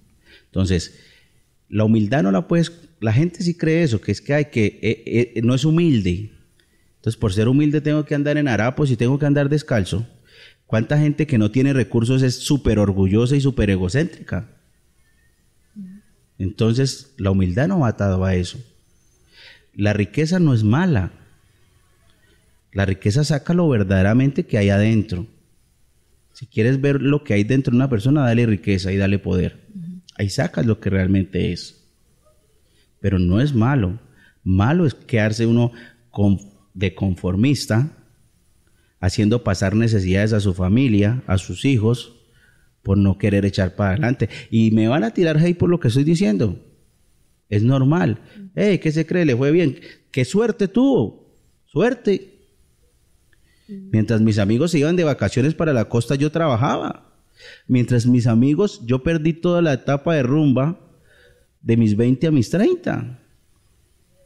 Ellos me invitaban a discotecas, yo veía ahí que estaban rumbeando, yo no podía rumbear. Mientras mucha gente los domingos los descansaba y se veía, o los sábados se veía sábados felices, yo tenía que trabajar. Pero yo lo hacía porque yo decía, yo trabajo más duro que ellos hoy para vivir mejor que ellos mañana.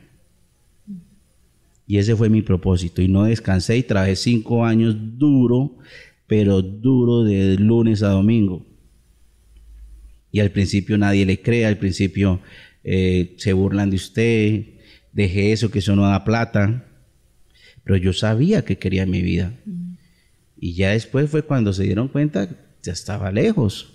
Y ya te dicen, ah, ¿cómo ha cambiado? Pues la plata lo cambió. Sí, me cambió. Me cambió. Porque yo quería cambiar. Yo no quería quedarme en el hoyo en donde estaba.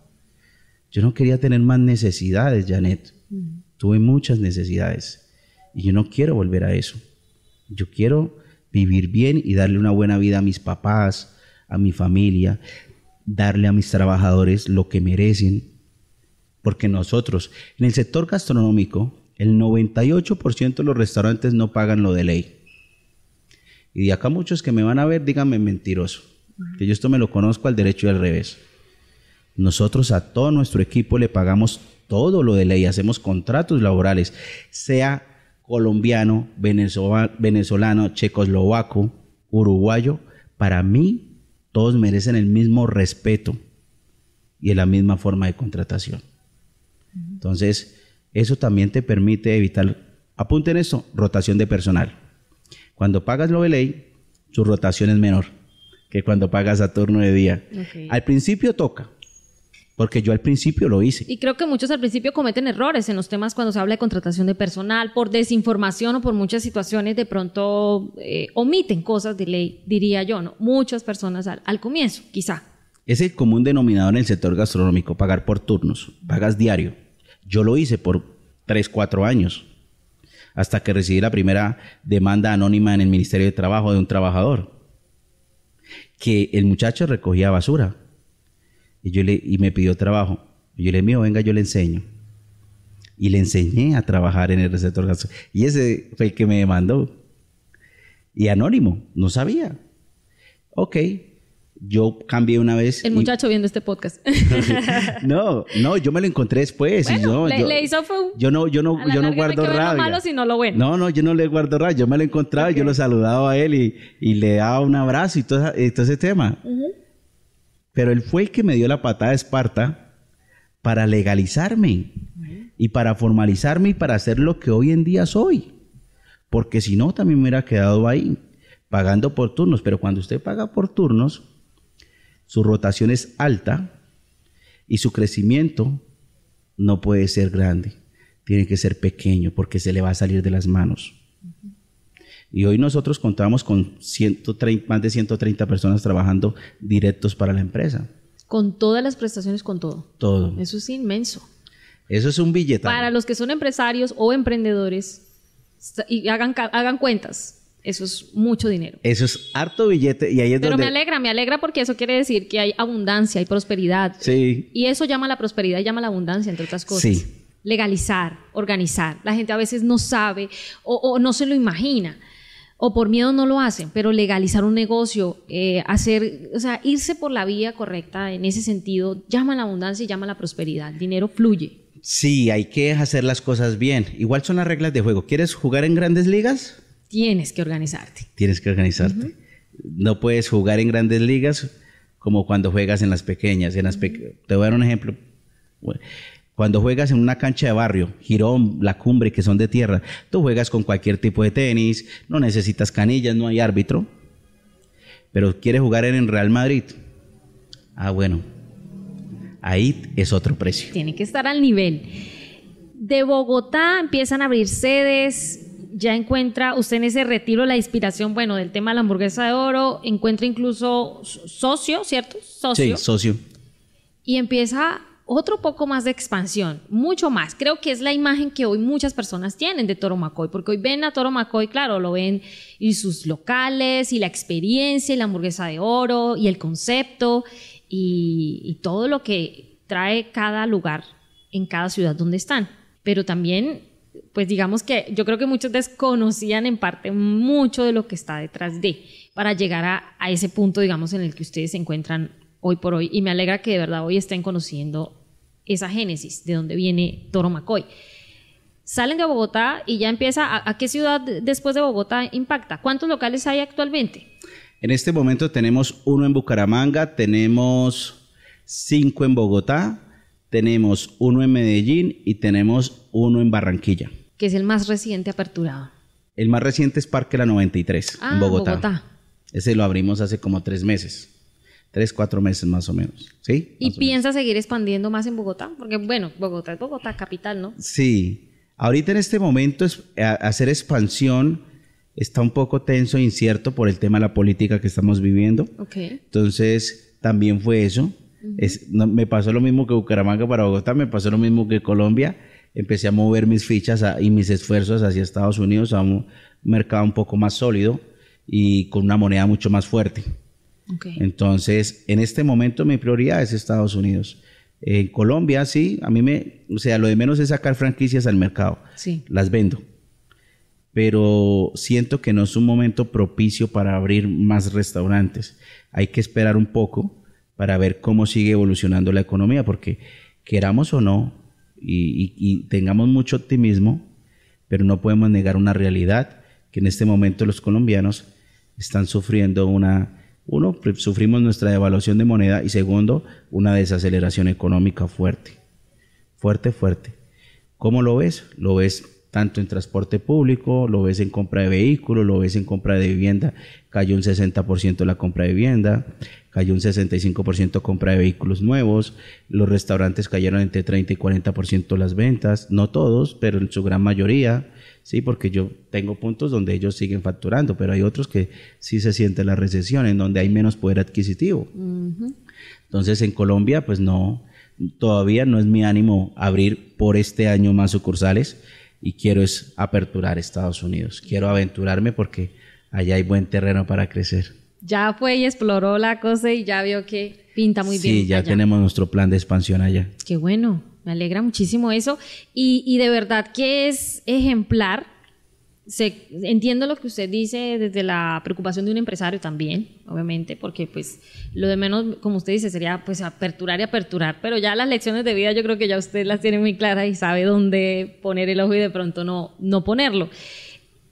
Llegué a este local y veo que hay una placa en, en un muro y dice que le hace un reconocimiento a quienes ayudaron a, a construir este lugar o a adecuarlo, ¿cierto? Sí. Eh, eso me hace pensar y ratificar lo que estamos escuchando, y es que para usted los empleados, las personas o los colaboradores, mejor, tienen un significado muy, muy importante. Hace parte esto de la filosofía de, de Toro McCoy. Sí, realmente yo creo que el hecho de haber sido empleado o trabajador durante mucho tiempo me dio ese ADN de, de con los equipos de trabajo, de, de reconocer su esfuerzo, porque eh, a veces no, no tanto es el reconocimiento económico. A veces nosotros como seres humanos necesitamos o deseamos reconocimiento verbal, que nos reconozcan. Y por eso muchos luchan por la fama y muchas cosas. Pero es una necesidad humana. Entonces, normalmente siempre, siempre, y uno de los motivos porque casi no hay entrevistas, es que no me gusta salir relevante. Me gusta que los equipos porque es, los que están hablando atrás sean los que tengan su importancia. Porque ahí en la placa está desde, desde que enchapa pisos hasta el pintor, hasta el ayudante, hasta que, el diseñador del restaurante, todos están ahí. Menos mi nombre. Todos están sí, yo lo leí y me llamó mucho la atención y dije, bueno, esto, esto habla de que aquí el personal para ustedes tiene una relevancia muy grande. Sí, nosotros normalmente eh, cuidamos de nuestros equipos. Eh, obviamente hay gente que se va y de la gente que se va por ahí de 10, 8 vuelven y tocan la puerta. También tenemos de filosofía que como damos, también somos, en ese caso, si una persona se fue bien, pues es bien recibida. Si se fue a las patadas o se fue mal, se fue grosero o se fue así, o por deshonestidad, no lo volvemos a recibir. Nada y sí, sí somos muy puntuales con nuestros pagos. Tienen todos tienen todo lo que, lo que ellos son merecedores de tener. Entonces, para mí la prioridad es ello. En pandemia yo no, yo no saqué a nadie. En pandemia nosotros, y yo los reuní y le dije, chicos, no alcanza para el mes completo, pero trabajemos por partes, no nos podemos llevar la torta, cada uno llevémonos un mordisco para que ninguno se vaya y como equipo trabajemos. Y los chicos todos aceptaron. Yo creo que es que el éxito también depende mucho de, su equipo. O sea, es, es, vital que su equipo también comparta su filosofía de negocio y su visión. Si ellos se enamoran del proyecto, trabajan más emocionados y es que eso se siente también en el equipo se siente la energía, se siente la vibra. Y ahí es cuando se transmite la pasión. Es como que usted les ha transmitido esa visión en últimas, porque si no, no funcionaría. No funcionaría. Ginette. Ginette se llama su esposa. Ginette se llama mi esposa. Ha sido un pilar fundamental en todo este proyecto. Muchísimo. Columna también vertebral. Sí, mucho, mucho, mucho. Ella, eh, yo le digo a los emprendedores o a cualquier persona, tengan mucho cuidado con la pareja que escogen. Usted lo dijo al comienzo del podcast y era, ojo con quién se rodean, quién va a ser su pareja. Porque usted puede ser emprendedor, pero si su esposa o su pareja o su novia, ¿sí? Es miedoso, le va a decir, uy, no, no, no, amor, no, mejor, no, mejor quedémonos acá. ¿Por qué? Porque eso lo aprendí de mi papá. Mi papá me decía, hijo, una mujer te lleva al cielo o te puede enterrar en el suelo. Mucho cuidado con quién escoges. Y en ese, en ese le hice caso a mi viejo. Y, es verdad, tienen que tener un buen coequipero y una persona trabajadora a su lado, con visión. ¿Sí? Porque si no hay visión y no hay hambre, difícilmente se puede sacar adelante algo. Tres hábitos, Daniel, que usted tiene hoy como empresario, que son infaltables en su día a día. Si los tiene, supongo que sí, eh, que hoy se los podría compartir a todas las personas para que tal vez los puedan aplicar o los tengan ahí presentes. A ver, hábitos. Hábitos desde que me levanto a las 5 de la mañana. Mi primer hábito es agradecer a Dios, es asomarme ahí a, la ventana del cuarto, ver al cielo y darle gracias a Dios. Es mi primer hábito. Gracias, solo doy gracias. Eh, no pido nada, solo agradecer, agradecer, agradecer, agradecer. Después, cuando me ducho, coloco eh, los 12 pergaminos del vendedor más grande de Babilonia. Lo escucho, cada pergamino lo escucho durante 30 días, que es una repetición al subconsciente para hacer empresa y riqueza. Después me cambio, me bajo y me tomo una taza de café y tengo que leer un libro por 15 minutos. Si se pone interesante, 20, pero ahí ya me tengo que ir a llevar a mi hija. hábitos de lectura, hábitos de escuchar mucho contenido valioso, eh, hábito de agradecer a Dios. Creo que serían como los, los tres hábitos. Así Tengo más comienza su día siempre. Sí, después me voy para el gimnasio a entrenar eh, y llego a trabajar y en la noche eh, vuelvo y si puedo creo contenido para emprendedores. Le respondo también a muchos emprendedores que me escriben, les ayudo para que no cometan las burradas que yo cometí y si ahorren tiempo y dinero porque eso cuesta. Entonces yo digo, ¿por qué hacer pasar a alguien algo sabiendo que usted tiene la información? Ahórrele eso y Dios proveerá, o sea, no, hazlo, dé. ¿Usted quiere que la vida le dé bastante? Dele a la vida. Dele, ayude al, que, al necesitado. Mientras usted pueda ayudar, ayude. De gratis, no pasa nada sin esperar ni un gracias, no pasa nada. Dios es grande, Dios ve las cosas, Dios sabe. A veces usted se puede ver en unas encrucijadas, pero Dios le manda el salvavidas. Ayude a, las pobres personas que están empezando, que no saben qué hacer, que dicen, van a cometer burras como las de uno y le dice, no lo haga por ahí, más bien haga esto. Y les ahorro uno hasta mucho tiempo de trabajo y de dinero que perdió uno haciendo eso. Entonces, para mí ayudar me parece muy importante. Dos libros que recomiende, ya que dice que pues obviamente hace su momento de lectura, sería bueno que nos comparta para que quienes estén de pronto ahí conectados puedan hacerlos parte de su lista. Bueno, mi, yo creo que dos libros trascendentales. El primero yo empecé a leer a los 17 años, leí Padre Rico, Padre Pobre. Eso, eso es... Eso es infaltable. Para todos los emprendedores. Uno, Padre Rico, Padre Pobre, para entender cómo funciona el dinero. Y adaptarlo, ¿no? A los tiempos de... Porque esa es otra, que a veces la gente lo lee, pero se queda centrada con el modelo que se plantea ahí, pero no, no... Hay que adaptarlo. Hay que adaptarlo a, la realidad de uno. Sí, señor. Padre Rico, Padre Pobre te enseña a, saber cómo funciona el dinero. Ajá. Y el cuadrante del flujo del dinero te enseña a ser libre financieramente. Ok. Listo los libros para que los tengan ahí entonces en el, en el check. Yo creo que muchos de ellos también ya se los han leído. Pero bueno, no es tanto como leer, sino aplicarlo, ¿no? Uno adaptarlo y, ponerlo como, como en práctica todos los días.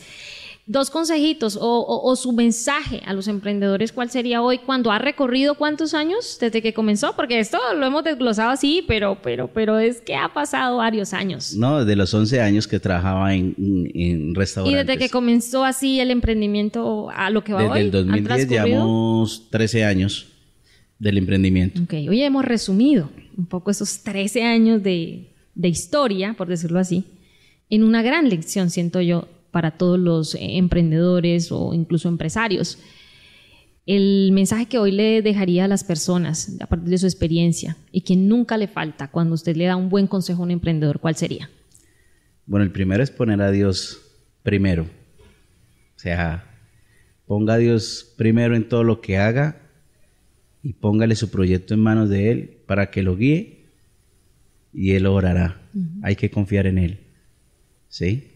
El segundo es actuar. Y un tercero es persistir. Porque si no actúas, no arranca. Y cuando actúas y arranca, el siguiente paso es persistir.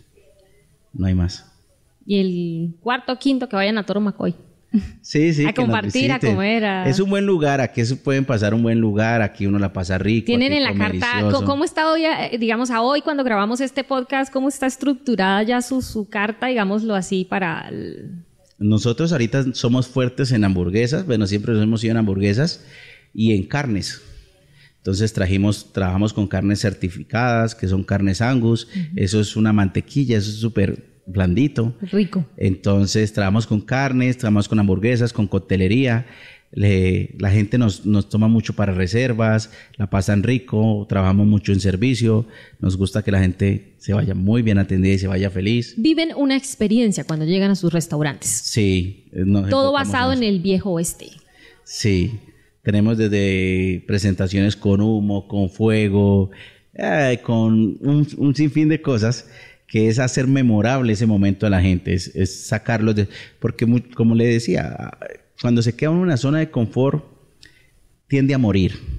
Siempre tienes que estar evolucionando y, siendo constante y creciendo y creciendo sin parar. ¿Por qué parar? ¿Para qué parar? no, hay, no hay objetivo con parar. Se vuelve aburrida la vida. Entonces siempre, inclusive a veces también te cobran. Nosotros hicimos unas modificaciones en el menú y en una no nos, no nos funcionó.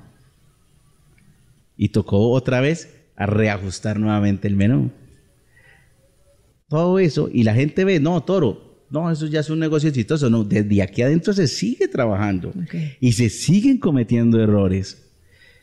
Y lo bueno es que usted, uno aprende los errores y el día de mañana que un emprendedor como los que usted ha entrevistado, como Guaitero, como este chico de, de Arepa Chocolo, como los de la Gloriosa, llegan a preguntarle a uno, uno les puede decir, brother, no lo hagas por ese lado, hazlo por este. O no, va bien, bacano. Inclusive a veces esa comunidad que se genera y esa ayuda, a mí hay gente que me ha ayudado. Tengo un colega que ya abrió cocina oculta en Estados Unidos y, y, yo le dije, pero como yo le había ya dado tanta información antes, yo dije, vas a preguntar. Y él fue amable y me dijo, mire Dani, hay que hacer esto, esto, esto, esto.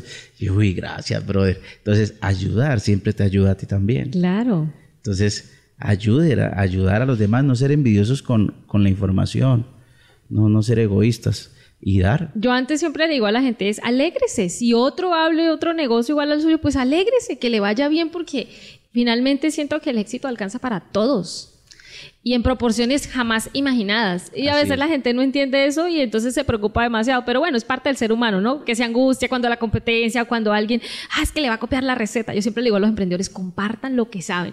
No hay mejor alegría que compartir lo que uno sabe. Todo, sin secretos. ¿Para qué guardar secretos? Finalmente, como usted lo decía, eh, la esencia de cada uno, esa es la que en definitiva nos hace únicos e irrepetibles. Así es. Y creo que es algo que la gente tiene que entender. La esencia de cada uno es es eso, es lo que lo hace crecer. A, nosotros nos han copiado, inclusive, han abierto Toro en, Panamá, una copia. Okay. Han abierto otros restaurantes así, como este, o este esquema, y nos copian tal cual. O sea, tal cual. Cambiamos el uniforme, cambian el uniforme. Hacemos eso, hacen eso. Es una buena señal. nos están mirando. En el equipo administrativo, no, joda, jefe, que copió. Le decía, no, sin quererlo somos referentes para muchas personas. Qué bueno. Y hacemos esta estrategia, salen con esa estrategia. Así dice, tenemos muchos ojos encima. ¿Por qué? Porque es lo que ve la gente. La gente ve que nos va bien, entonces dicen, este es el camino. A algunos les funcionará, a otros no tanto. El éxito a veces tiene sus variables también. Y, y no solamente es lo que se ve en una pantalla, es muchas cosas detrás. Pero a mí eso me parece que entre uno más ayude y más deje fluir. A mí me decían, ¿por qué no me manda el de Panamá? Deje que esa gente venda hamburguesas. Déjelos que ellos facturen. El que, el que, va a toro sabe que ese no es el toro real. Es como cuando compras una réplica. Por más que esté bonita, usted sabe cuándo es original y cuándo sí, no. cuándo no. Entonces, para todos hay. Y que todos coman y chévere. O sea, no, no hay complique por eso. Sobre el modelo de negocio que actualmente tiene Daniel sobre Toro, veíamos que comenzó como emprendedor en el camino. Tiene usted, eh, ¿cómo funciona, digamos, en, ese punto? Eh, con sociedad, digamos, es decir, hay un grupo de socios actualmente, a la fecha en que estamos grabando este, este podcast, eh, ¿cómo, ¿cómo está esa estructura? En este momento hay un socio mayoritario con el que yo hice la expansión. Okay. Y está la otra socia que es amiga mía, que hizo la de la llamada. La de la llamada. Solo esas dos personas.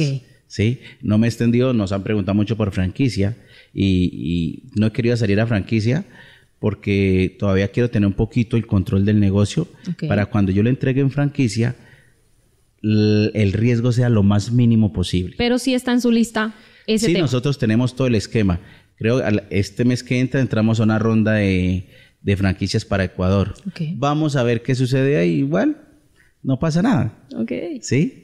Pero entramos a una ronda de franquicias en Ecuador, que es un país totalmente diferente. Ahí sí yo te vendo la franquicia, no pasa nada. Bien. Esto probablemente en un tiempo vamos a tener una segunda parte de podcast cuando ya um, Toro Macoy haga otro tipo de expansión, otro tipo de crecimiento, porque todo evoluciona, ¿no? Sí, claro. Y van dando pasos gigantes.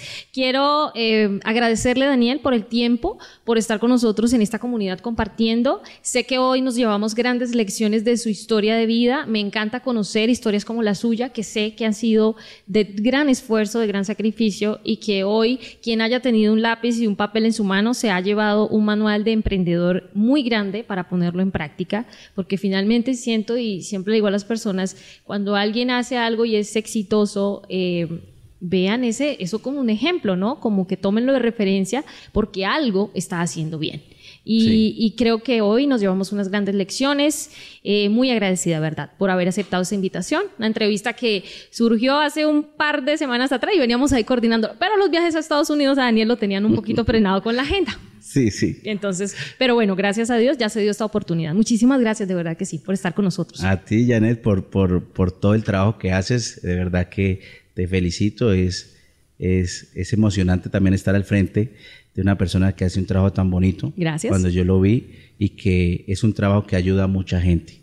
Entonces, creo que si todos nos dedicáramos a ayudar un poco, este mundo sería un poco mejor. Hay que ponerlo en la filosofía de vida, ayudar, servir, servir y entregar lo mejor. Claro que sí, muchísimas gracias. Salúdeme a todo ese gran equipo que tiene Toro McCoy. Ok. Y ya saben que lo pueden encontrar en Bucaramanga, Bogotá, Medellín y Barranquilla que además el de Barranquilla está espectacular. Sí. Sé que ha tenido una gran acogida, ¿no? En Barranquilla también. Muchísimas gracias por acompañarnos y a ustedes por conectarse con nosotros en este podcast de inspiración, emprendimiento y buenas ideas. Si ustedes desean conocer más sobre Daniel y los consejos que entrega a emprendedores después de escuchar esta cátedra de emprendimiento, inspiración y buenas ideas, entonces los invito para que lo puedan seguir en redes sociales como crudo pero real. Los invito a seguirme en mis otras redes sociales para que puedan conocer más historias como esta en formato de video y si desean solicitar alguna conferencia o taller en tema de redes sociales, emprendimiento o comunicación, pueden hacerlo en www.janetcamacho.com. Gracias por estar conectados, nos volvemos a escuchar en un siguiente episodio.